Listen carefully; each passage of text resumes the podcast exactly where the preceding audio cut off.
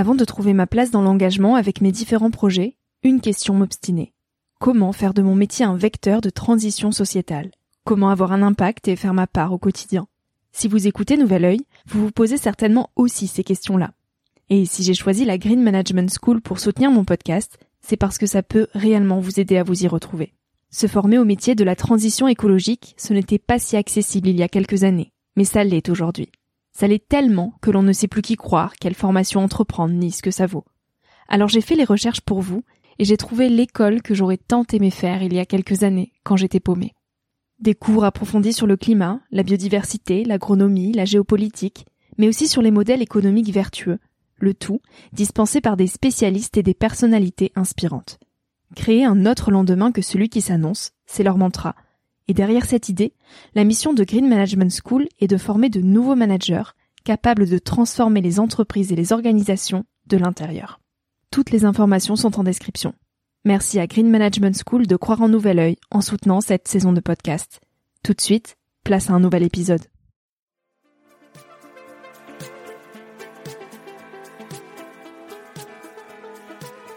Hello, je suis Victoria et j'ai 23 ans. Chaque semaine, j'embarque mon micro jeune et je pars à la rencontre de personnes inspirantes pour poser mes questions sur ce qui fait nos vies, dans un monde où l'on se cherche et où on questionne notre avenir. J'espère qu'écouter le parcours et les conseils de ces personnes qui ont rêvé et osé faire de leur rêve une réalité t'aidera toi aussi à avancer d'un pied plus sûr dans la vie. Alors je t'invite à emprunter un nouvel œil pour regarder le monde sous un autre angle, pour te recentrer sur ce qui est essentiel et sur qui tu es pour t'aider à trouver ton chemin et surtout à oser.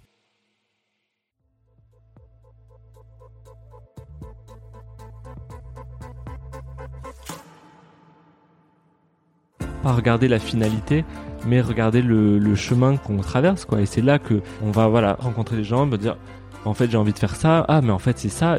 Depuis mes 16 ans, c'est ça qui m'anime le plus, c'est les personnes que je rencontre, les actions que je fais justement avec eux. C'est dingue ce parcours. Hein, moi je suis hyper heureux de cet engagement parce que ma vie tourne autour de ça aujourd'hui et je suis hyper épanoui dans ma vie. J'en ai assez d'entendre dire que nous, les jeunes, nous ne pouvons pas comprendre ce qu'il se passe ou que nous sommes trop idéalistes. Notre génération arrive dans une impasse. Nous sommes certainement la dernière génération qui puisse agir pour sauver la planète. Nous le ferons. Ce sont les mots de Johan Reboul, qui a compris les bugs, les incohérences et les injustices de notre société. Il est de ces jeunes qui s'engagent pour l'urgence de notre temps, celle du réchauffement climatique. Mais qu'est-ce que l'engagement ? Comment vivre son éco-anxiété ? Comment s'engager tout en prenant soin de soi ? Comment trouver l'équilibre quand on a une vie étudiante ou professionnelle à côté ? Yohan jongle entre ses études, l'animation de sa page Instagram Le Jeune Engagé, ses interventions et ses différents projets, toujours engagés. Des jours, il a peur et se laisse miner par elle. D'autres jours, il transforme cette peur en action en se rappelant pourquoi il se bat. Yohan illustre cette jeunesse qui se cherche, qui tente de trouver sa place dans un monde qui ne tourne plus rond et qui essaie chaque jour, un peu plus, d'aligner ses convictions avec ses actions. Avec lui, on parle d'engagement, de nouveau monde et d'éco-anxiété. J'espère que cet épisode te donnera l'élan pour devenir un ou une jeune engagée. Salut Yohan. Salut.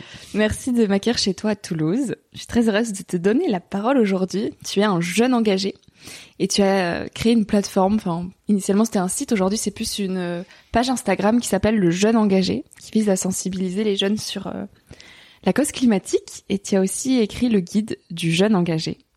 On va parler de ton engagement. Et pour ça, j'aimerais qu'on revienne à ton enfance, parce que j'imagine que la petite graine écologique que tu as en toi, elle vient aussi sûrement de ton éducation. Est-ce que tu peux nous parler du petit garçon que tu étais quand tu avais autour de tes 7 ans? Ouais, autour de mes 7 ans, c'est une année hyper importante pour moi, mes 7 ans, parce que c'est à ce moment-là que je suis parti vivre au Canada. Ouais. Je suis parti vivre avec ma mère pendant 8 ans, j'ai vécu 8 ans là-bas. J'ai ma citoyenneté canadienne maintenant. Et je pense que d'avoir vécu à l'étranger, ça m'a construit. Mon père vivait toujours en France, donc je faisais des allers-retours. Bon, l'empreinte carbone, bof. Ah ouais, là, ouais, petit, là. C'était les débuts.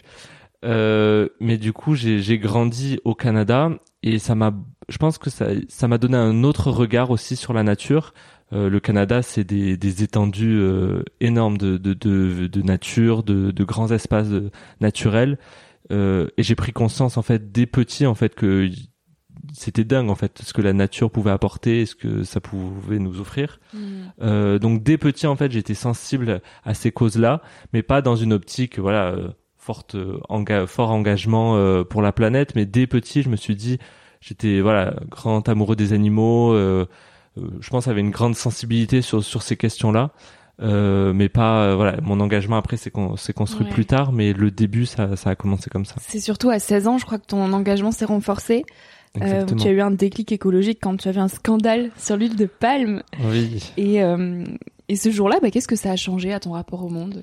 Bah, beaucoup de choses, parce que à ce moment-là, donc j'avais 16 ans et je découvre donc le scandale de l'huile de palme qui se retrouve dans tous nos produits.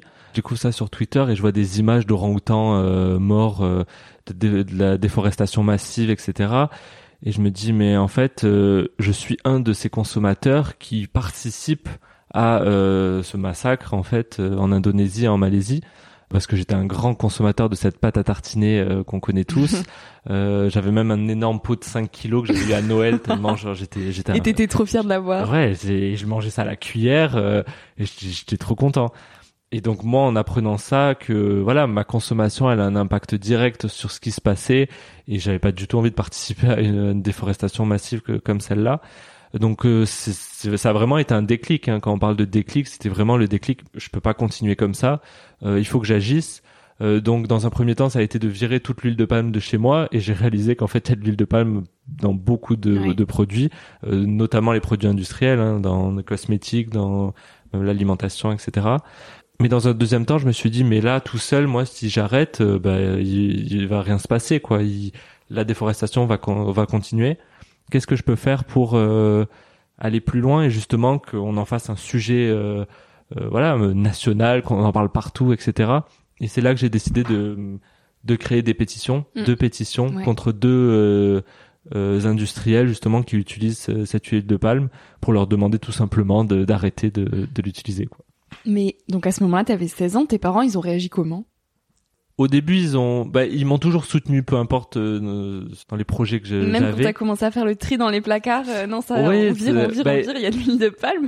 Non, parce que je leur ai montré en fait les images aussi de cette déforestation, ils ont dit, bah oui, bien sûr, il y a un problème. Ouais. Et comme il y a plein d'alternatives qui existent, en fait, il n'y avait pas de contrainte, en fait, à retirer, c'est juste réapprendre à consommer déjà, à trouver d'autres produits justement sans huile de palme. Peut-être que moi, acheter industriel et acheter, voilà, essayer de plus de faire à manger, etc. Moi, j'avais 16 ans, je commençais justement à vouloir cuisiner par moi-même, etc. Donc ça a été non, je pense ils m'ont même aidé, quoi. C'était vraiment de l'entraide dans la famille pour dire, bah, qu'est-ce qu'on peut faire pour qu'on ait une consommation plus responsable, justement. Mais après, quand ils ont vu en fait l'ampleur des pétitions, quand elles ont commencé à être signées par des centaines de milliers de personnes, ils se sont dit, oula, dans quoi tu t'embarques?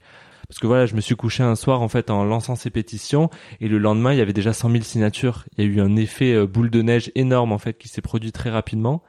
Et en fait, je pense le moment qui est un peu, je pense qu'ils ont un peu flippé, c'est le moment où une des deux multinationales m'a contacté par téléphone et en gros voulait en fait me décourager de lancer ces pétitions, en mode, t'as 16 ans, qu'est-ce que t'es en train de faire? T'as pas du tout l'âge pour parler de ce sujet-là. C'est beaucoup plus complexe que ce que tu penses. Voilà, laisse-nous tranquille et va jouer dehors, tu vois. C'était vraiment ça que j'ai ressenti quand j'ai eu cet appel. Mais ce qu'ils savaient pas, c'est que je les avais préparés. J'avais préparé cet appel, en fait. J'avais contacté des associations sur le terrain en Indonésie pour justement déconstruire l'idée de l'huile de palme durable. Les entreprises, elles vont se cacher derrière cette idée qu'il y a une huile de palme durable, qu'il n'y a pas de déforestation. C'est vrai dans le papier, mais sur place, c'est pas du tout le cas. Il n'y a pas assez de suivi, etc. Donc j'ai contacté des associations qui m'ont prouvé en fait que cette huile de palme. Et en fait, quand j'ai eu donc cet appel, je pense qu'ils s'attendaient à décourager un jeune de 16 ans en mode, tu sais pas ce que t'as vu, 2 images sur Twitter. Tu sais pas de quoi tu parles, mais en fait j'avais chaque question, je les avais bossées, j'avais un argument béton, et je pense qu'ils sont un peu tombés de haut en mode, ah merde, genre il connaît réellement le sujet, et même ils nous apprennent des choses peut-être. Je sais pas si c'est ça, mais vraiment ouais, il y avait ils ont dit « Ah merde, comment c'est possible qu'à 16 ans, ils connaissent tout ça ?» Je dis, je suis un citoyen comme vous, pourquoi à 16 ans, c'est pas parce que j'ai pas encore le droit de vote que je peux pas m'engager sur ces sujets. Et justement, ce que je rappelle encore aujourd'hui, c'est que l'accès à l'information, c'est hyper important. Et j'aurais pu directement faire une pétition et dire « Voilà, il faut tout arrêter. » Mais non, j'ai pris le temps aussi de réellement savoir ce qui était en train de se passer. Et du coup, ça m'a fait un argumentaire béton, ce qui a permis d'avoir beaucoup de signatures, qu'on lance le débat un peu partout et que voilà, les entreprises elles disent « Ah merde, ils connaissent son sujet ». Et après, il y avait silence radio, hein, ils ont plus voulu rentrer en contact avec moi. Quoi.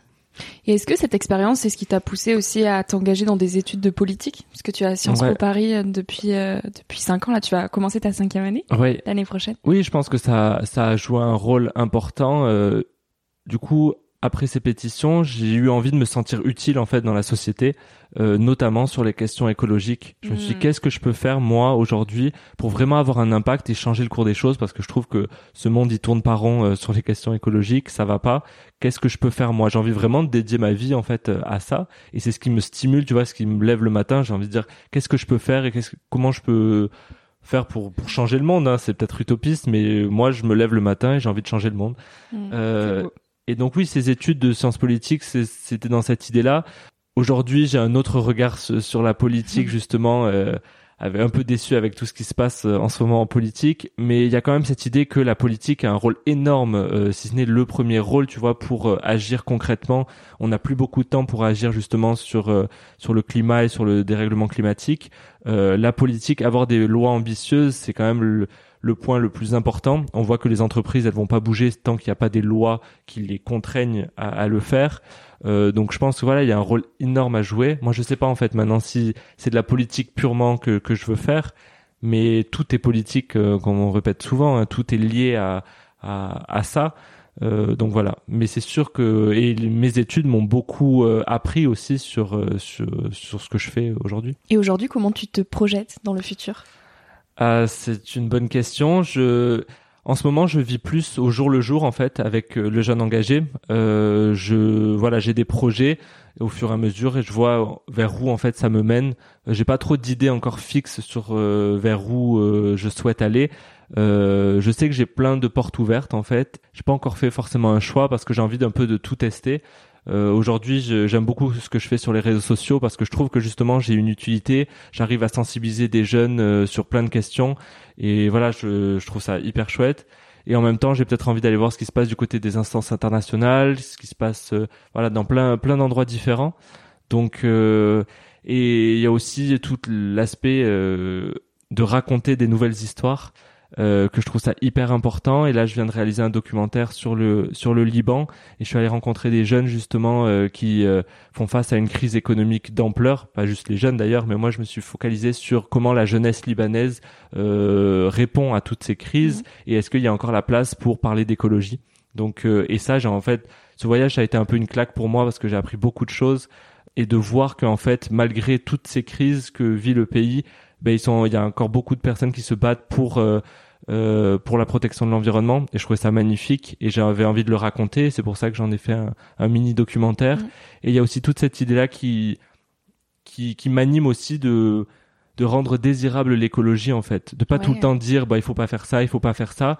Qu'est-ce qu'on peut faire de mieux en fait ? C'était l'ambition de ta page Instagram Le Jeune Engagé. Exactement. Est-ce que tu peux nous présenter un petit peu ce que tu y fais sur cette page pour celles et ceux qui te connaissent pas ? Tu l'as créée en 2017, donc depuis t'as pas mal évolué. Donc à la base c'était un site internet et je faisais des articles en fait sur des sujets d'actualité et d'aller un peu plus loin, je décryptais des rapports d'associations, etc. Dans l'idée de rendre accessible dans un premier temps justement l'actualité, les informations sur l'écologie. Puis après, justement avec le confinement, avec Instagram, je me suis dit la situation est tellement morose, c'était tellement déprimant ce qui se passait, tout le monde était chez eux, tout le monde était confiné. Comment je peux faire pour parler d'écologie sans en rajouter une couche en mode voilà, il y a le Covid déjà, c'est déjà assez chiant. Parler d'écologie, dire non, on va tous mourir bientôt. Non, c'était pas l'idée que je voulais donner. Je me suis dit comment je peux faire pour toujours parler d'écologie, mais en donnant envie. Et c'est là que j'ai découvert qu'avec l'humour, en fait, avec Instagram, avec les Reels, avec les TikTok, je pouvais passer aussi un message sur le ton de l'humour, mais toujours avec un fond de sérieux en fait, parce qu'au fond le message c'est le même, mais c'est la forme en fait qui est différente. Je me suis beaucoup amusé en fait à faire ces vidéos, et j'ai donc changé un peu le ton que j'avais sur Le Jeune Engagé en utilisant l'humour et en montrant en fait que déjà on n'est pas parfait, personne n'est parfait, l'écolo parfait n'existe pas, mais on peut faire de son mieux et vraiment prendre du plaisir justement à s'engager. Et c'est ce que j'ai découvert moi depuis mes 16 ans. Je kiffe ce que je fais en fait. Ouais. Et je reviendrai pas en arrière. Et quand on me dit par exemple, ah, t'as arrêté la viande, oh, ça doit être difficile, c'est vraiment une contrainte. Ben non, pas du tout. En fait, j'ai découvert tout ce que je pouvais faire avec le végétal, et j'ai jamais autant bien mangé, je pense, que depuis que je cuisine et que je découvre d'autres recettes, tu vois. C'est vraiment tout un nouveau imaginaire à inventer, en fait, autour de l'écologie, et dire comment on peut déconstruire cette société qui s'est fait sur des fondements pas très écologiques, justement. Comment on peut réinventer et rendre ça désirable, en fait. Mais c'est une force d'arriver à mettre de l'humour au milieu de tout ça. Comment toi, au quotidien, tu vis cette crise climatique ? Parce que j'imagine que tu dois te renseigner quand même beaucoup pour rester informé des dernières sorties, notamment du rapport du GIEC, etc. Ouais, et tout seul devant ton ordi, tu dois pas toujours quand même te fendre la poire. Non, c'est sûr. Et il y a plein de moments où je déprime grave. Hein. C'est pas parce que je parle souvent avec le ton de l'humour que moi, il n'y a pas des moments où... Ben voilà, l'éco-anxiété, je la ressens aussi de plein fouet à plusieurs moments, dont quand un rapport du GIEC sort, ou quand voilà, il y a une actualité, une catastrophe naturelle, etc. Quand je vois justement des élections où on prend pas du tout en compte l'écologie, ou quand on parle pas du tout assez, moi ça me déprime grave. Et il y a vraiment des moments où des fois je déconnecte totalement, parce que je me dis ben là je peux pas créer du contenu parce que moi-même je vais pas bien. Mmh. Et là j'ai appris à ça aussi, à justement, c'est pas parce que tu prends des moments pour toi, justement te recentrer, d'aller mieux, que t'es moins engagé, tu vois. C'est pas parce que t'as pas publié aujourd'hui, ou que t'es pas allé faire une action aujourd'hui, que t'es pas moins engagé. Des fois je me mets juste devant Friends toute la journée parce que je déprime grave, j'ai besoin de penser à autre chose, mais mais souvent c'est ça qui me remotive aussi de sortir entre amis, de faire autre chose, et le lendemain je suis à 300% pour continuer mon engagement en fait, et voilà, c'est reparti pour un tour, tu vois. Donc aussi rappeler que je pense que souvent, des fois, quand on voit tout ce qui se passe, c'est assez grave, on se met tout le fardeau de l'écologie sur les épaules, et on se dit voilà, si moi j'agis pas, c'est la fin du monde. Mais il faut se dire qu'on est beaucoup à vouloir agir, et voilà, on n'est pas tout seul en fait, justement, et qu'il y a des moments où il faut aussi la santé mentale, c'est hyper important, ouais. Et on peut pas s'engager si on va pas bien dans notre tête. Donc voilà, aussi essayer de... Comment tu la préserves, toi, cette santé mentale, au-delà de regarder Friends et de trouver les réseaux sociaux? Ouais, je pense que c'est de m'entourer de mes amis, de ma famille. Déjà, je pense que c'est hyper important de déconnecter aussi, de faire autre chose, et de passer du moment, avec mes amis, de sortir, de bouger, de partir en week-end en France. Il y a plein de choses qui sont possibles, et... de se rappeler aussi pourquoi on s'engage en fait, parce qu'on a beau regarder toutes les catastrophes, mais il y a aussi plein de belles choses qu'on a envie de protéger, et ça aussi c'est hyper important de se dire mais pourquoi en fait je me bats autant, et je me dis des fois c'est en vain, je me dis mais c'est pas possible, on va pas y arriver, mais pourquoi je me bats? Pour protéger les gens que j'aime autour de moi, pour protéger cette nature qui est dingue, tu vois. Quand tu retournes dans un parc national, quand tu retournes dans la nature à la campagne, tu te dis mais en fait c'est dingue, mais bien sûr qu'il faut protéger tout ça. Donc je pense que ça aussi, ça permet aussi de se remotiver face à tout ça. C'est quoi pour toi s'engager ? Moi, je dis que s'engager, c'est de mettre en accord ses valeurs avec ses actions, en fait. Parce qu'on a beaucoup... Je pense que la plupart des gens ont des valeurs, tu vois. C'est vraiment quelque chose... C'est humain, avoir des belles valeurs, mais souvent, en fait, nos actes, ils reflètent pas forcément ces valeurs. Et donc je pense que vraiment l'engagement, c'est la mise en action de fortes valeurs.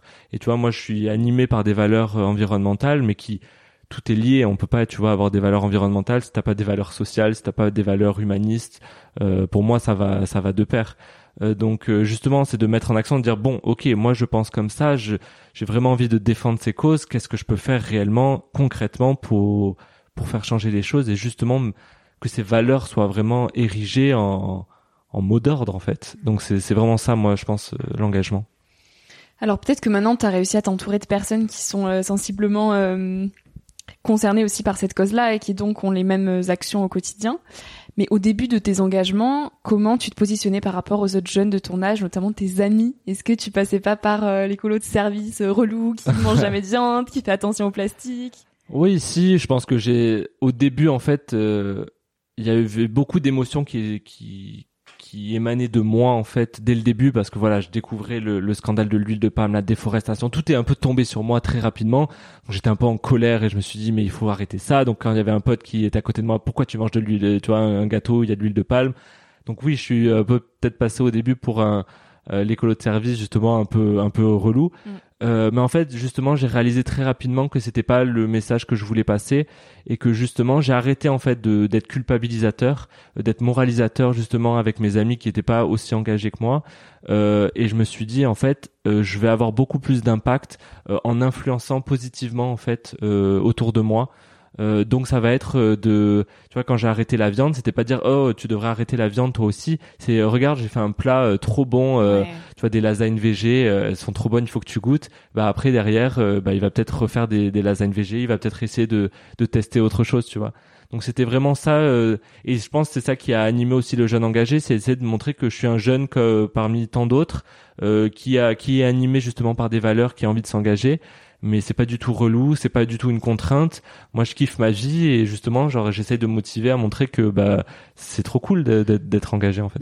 Et les gens voient que tu kiffes ta vie, donc ils ont envie de faire pareil aussi. Exactement. Qu'est-ce qui te donne de l'espoir aujourd'hui ? Beaucoup de choses me donnent de l'espoir. Je pense que justement, on parle d'être entouré.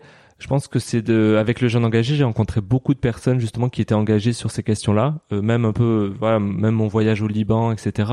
Rencontrer des gens qui se battent au quotidien.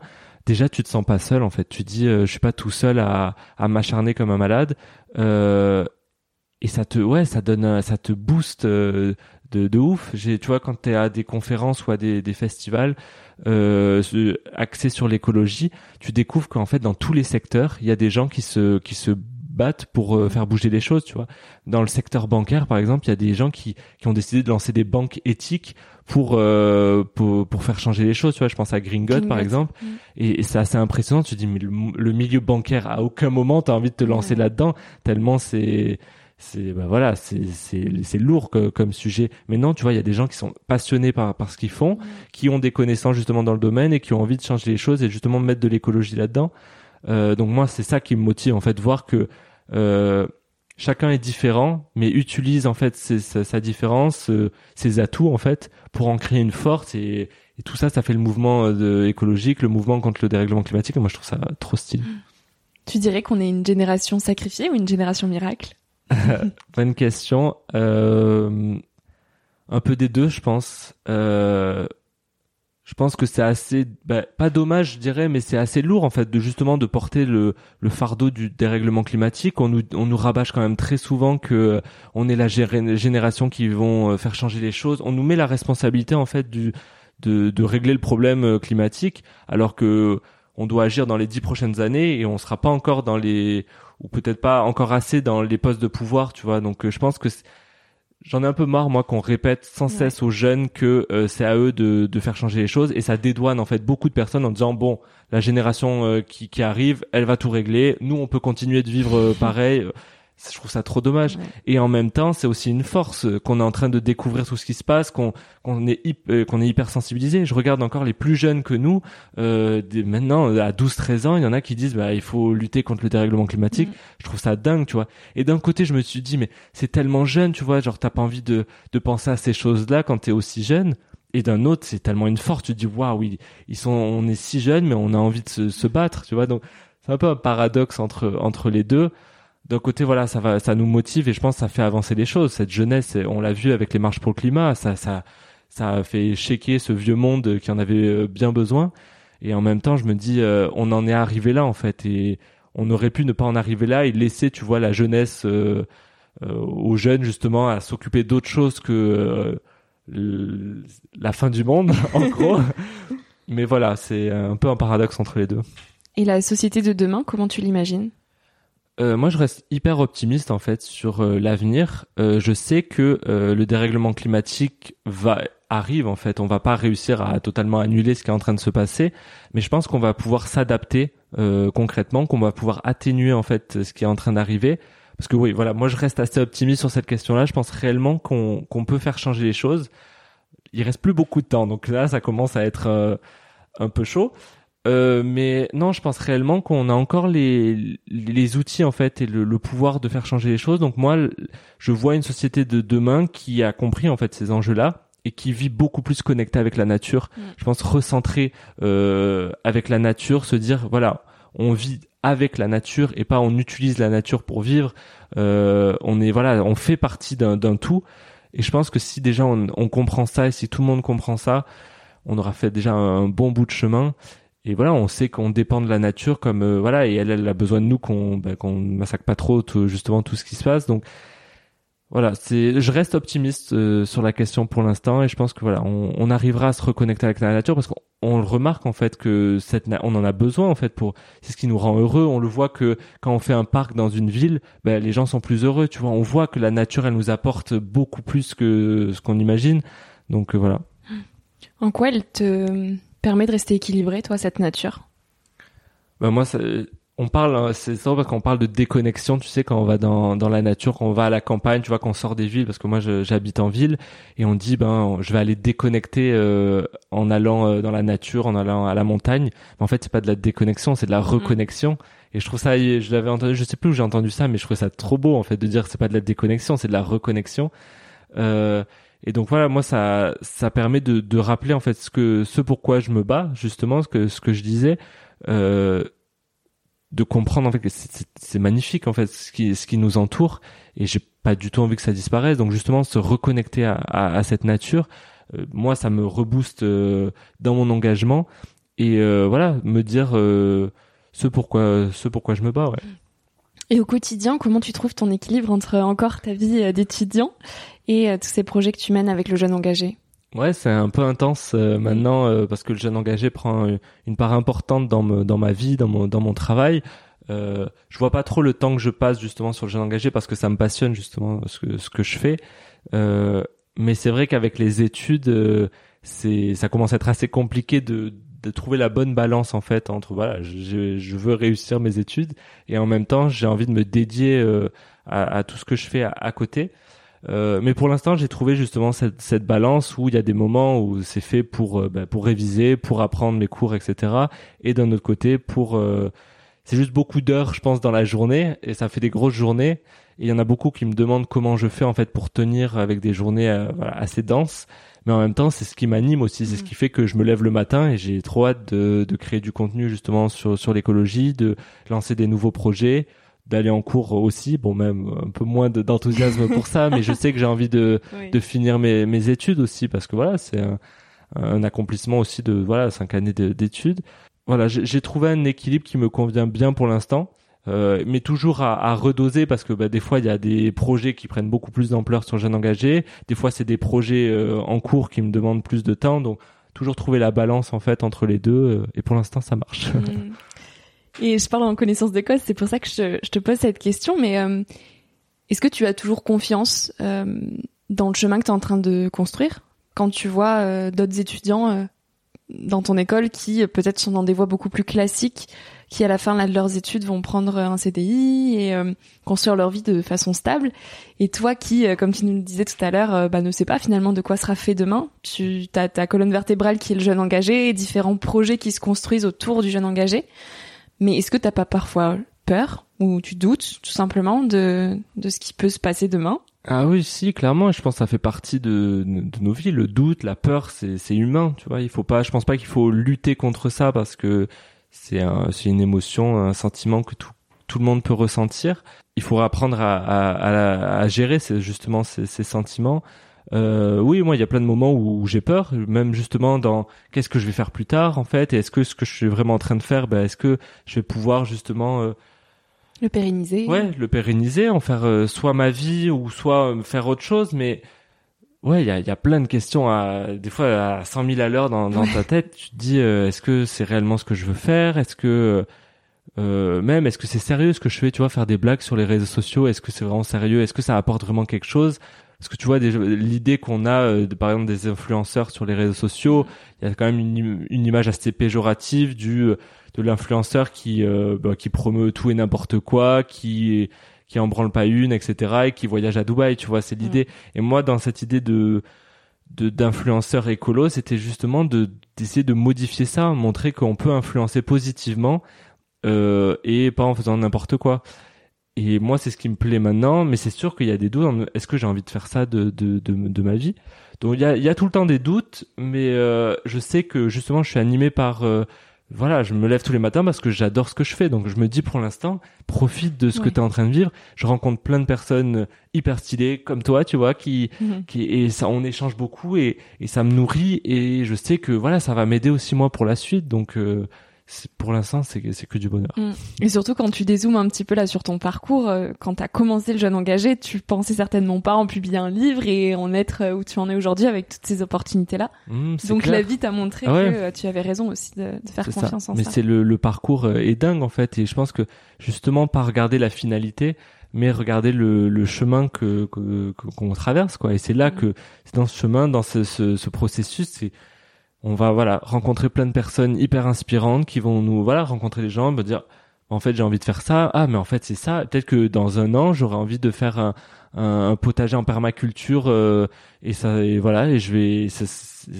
qui va m'animer, donc voilà, je pense que les rencontres en fait, et depuis mes 16 ans, c'est ça qui m'anime le plus, c'est les personnes que je rencontre, les actions que je fais justement avec eux, c'est dingue en fait, c'est dingue ce parcours. Moi je suis hyper heureux de cet engagement parce que voilà, moi ma vie tourne autour de ça aujourd'hui et je suis hyper épanoui dans ma vie. Ah, ça fait plaisir à entendre. Et c'est quoi pour toi réussir sa vie? D'être heureux, je pense, justement je me suis jamais posé la question réellement. Réussir sa vie, c'est d'être bien dans sa vie, justement, de choisir, tu vois, moi je pensais d'être utile dans mon métier, tu vois, c'est pas gagner de l'argent forcément, c'est pas d'être connu, tu vois, ou de la notoriété, c'est pas ça, c'est vraiment de se sentir utile. Moi là en ce moment, c'est de me dire qu'est-ce que je peux faire justement pour aller plus vite dans la lutte contre le dérèglement climatique, qu'est-ce que je peux faire au maximum pour agir. Et c'est ça, moi je pense que là, si je me dis à la fin de ma vie, je me dis j'ai réussi à initier ça, j'ai réussi à faire ça, je me suis senti utile dans mon métier, même si c'est pas je dis pas d'être chef d'État et c'est pas forcément ça. Ça peut être aussi dans ton jardin en permaculture, dire que tu vois, t'as mené ton action, et si toi tu te sens utile, c'est ça en fait. Je trouve ça, c'est ça qui est magnifique. Il faut, je pense aussi, d'arrêter de se comparer entre nous en mode regarde cette personne, elle est hyper engagée, elle a fait ça. Moi aujourd'hui, j'ai pas fait autant. Mais non, est-ce que toi tu fais aussi à ta manière, et c'est ça qui est beau, tu vois. Souvent on me dit, mais il y a des jeunes qui me disent mais moi je pourrais jamais être comme Greta Thunberg. Mais personne te demande d'être comme Greta Thunberg. C'est dingue ce qu'elle a pu faire, c'est vraiment génial. Elle a fédéré des millions de personnes, c'est ouf. Mais personne te demande d'être comme Greta. Tu peux faire plein de choses autour de toi qui auront un impact hyper important sans fédérer des millions de personnes dans les rues, tu vois. T'es toujours le moins de quelqu'un ou le trop de quelqu'un d'autre. Exactement. Et justement, arrêter de se comparer entre nous, notamment dans le milieu de l'écologie. Moi il y a des personnes qui m'inspirent de ouf, tu vois, comme Camille Etienne. Je peux, tu vois, quand je déprime et je regarde une vidéo, putain, ça me booste, je me dis c'est ouf ce qu'elle fait, et en même temps je sais pas si je pourrais avoir sa cadence, c'est presque inhumain des fois, tu te dis que son taf, et des fois je me disais mais en fait je fais pas assez face à des activistes, tu vois, qui sont vraiment à fond. Et en même temps, je me suis dit, mais moi, ce que je fais, c'est différent, et j'agis dans un autre, à ma manière, et c'est ça qui me booste et qui me fait que je me lève le matin. Peut-être que si j'étais activiste à fond, j'y arriverais moins, tu vois, il y aurait eu plus des périodes où, là, j'ai trouvé aussi mon équilibre qui fait que je suis heureux dans ce que je fais. J'utilise l'humour parce que c'est quelque chose que, qui me plaît, qui fait partie de moi, et c'est une manière de faire passer un message. Donc, moi, c'est ça qui, pour réussir ma vie, c'est comme ça que je vois réussir sa vie, c'est vraiment et d'être heureux, vraiment de dire est-ce que c'est la vie que tu souhaites mener, quoi. Et alors, dernière petite question, la question signature du podcast, quel conseil tu voudrais donner aux jeunes aujourd'hui? Moi, le conseil que je donne souvent, c'est de foncer, en fait. Souvent, justement, moi, je l'ai vécu quand j'ai lancé mes pétitions ou même quand j'ai écrit mon livre à 20 ans. On m'a dit « t'es trop jeune, t'es pas assez légitime pour parler. Pourquoi tu finis pas tes études à Sciences Po pour écrire un livre, par exemple ? Pourquoi tu fais une pétition à 16 ans ? Voilà, apprends bien sur le sujet. » Et après, mais on peut être jeune, en fait, et se lancer et d'être à fond dans un... Comme je disais, l'accès à l'information, c'est hyper important, mais il faut se lancer, en fait, et pas se dire je suis pas légitime parce que je suis trop jeune. Et il y en a plein encore de jeunes qui se disent ça, et moi je le vois beaucoup par message sur les réseaux sociaux. Ils disent bon bah ouais, mais j'ai que 15 ans, tu vois, je peux pas faire ce que tu fais. Mais pourquoi tu pourrais pas, tu vois, tu peux autant t'informer, tu peux autant, et je sais pas, j'ai l'impression qu'on prend les jeunes pour des gogoles qui sont pas assez intelligents pour s'engager, alors que y a des jeunes qui sont, c'est dingue les discours qu'ils peuvent avoir. Donc c'est ça, je pense, se penser légitime même avant 18 ans, tu vois, même avant le droit de vote, même avant d'être un adulte qui est qui voilà, chez soi, etc. Je pense qu'il y a justement se sentir légitime, se sentir ouais, faire partie de la société. Je trouve qu'on a trop tendance à mettre les jeunes de côté en disant voilà, il y a les jeunes et il y a les adultes qui mènent le pays. Et par contre, quand on parle de dérèglement climatique, on dit oui, mais c'est les jeunes. Mais quand ils seront plus vieux, tu vois, oui. Ça a pas de sens. Donc moi, je dis aux jeunes de foncer, en fait, et de voilà, s'il y a un domaine dans lequel ils sont passionnés, bah d'y aller à fond, quoi. Et pas forcément dans l'écologie, hein, ça peut être dans n'importe, mais vraiment se donner à fond. Et ça va être compliqué, hein. Il y a toujours des passages. Moi, je l'ai vu dans la réalisation du livre, dans mon engagement, il y a vraiment des périodes de creux et tu te dis c'est difficile, mais en fait au final c'est beau, en fait, ce que tu es en train de faire. Et moi, c'est ça qui me booste à fond, et c'est ce que j'essaye de transmettre. Bah, tu le transmets très bien. Merci beaucoup, Yohan, pour tous ces partages. Merci à toi d'avoir écouté l'épisode jusqu'ici. Si ce moment t'a plu, je t'invite à le partager, à laisser quelques étoiles sur iTunes ou Spotify, ou à faire une story sur Instagram pour que je puisse te repartager. En attendant de se retrouver lundi prochain, tu peux me suivre au quotidien et m'écrire sur la page Instagram Nouvel œil. Sur le site internet www.nouvelœil-podcast.com, tu pourras aussi t'abonner à ma newsletter. J'y partage des inspirations, des nouvelles, des astuces et des petites choses qui font notre quotidien. Je te dis à la semaine prochaine pour de nouvelles aventures, et en attendant, savoure la vie comme il se doit et fais des choses folles.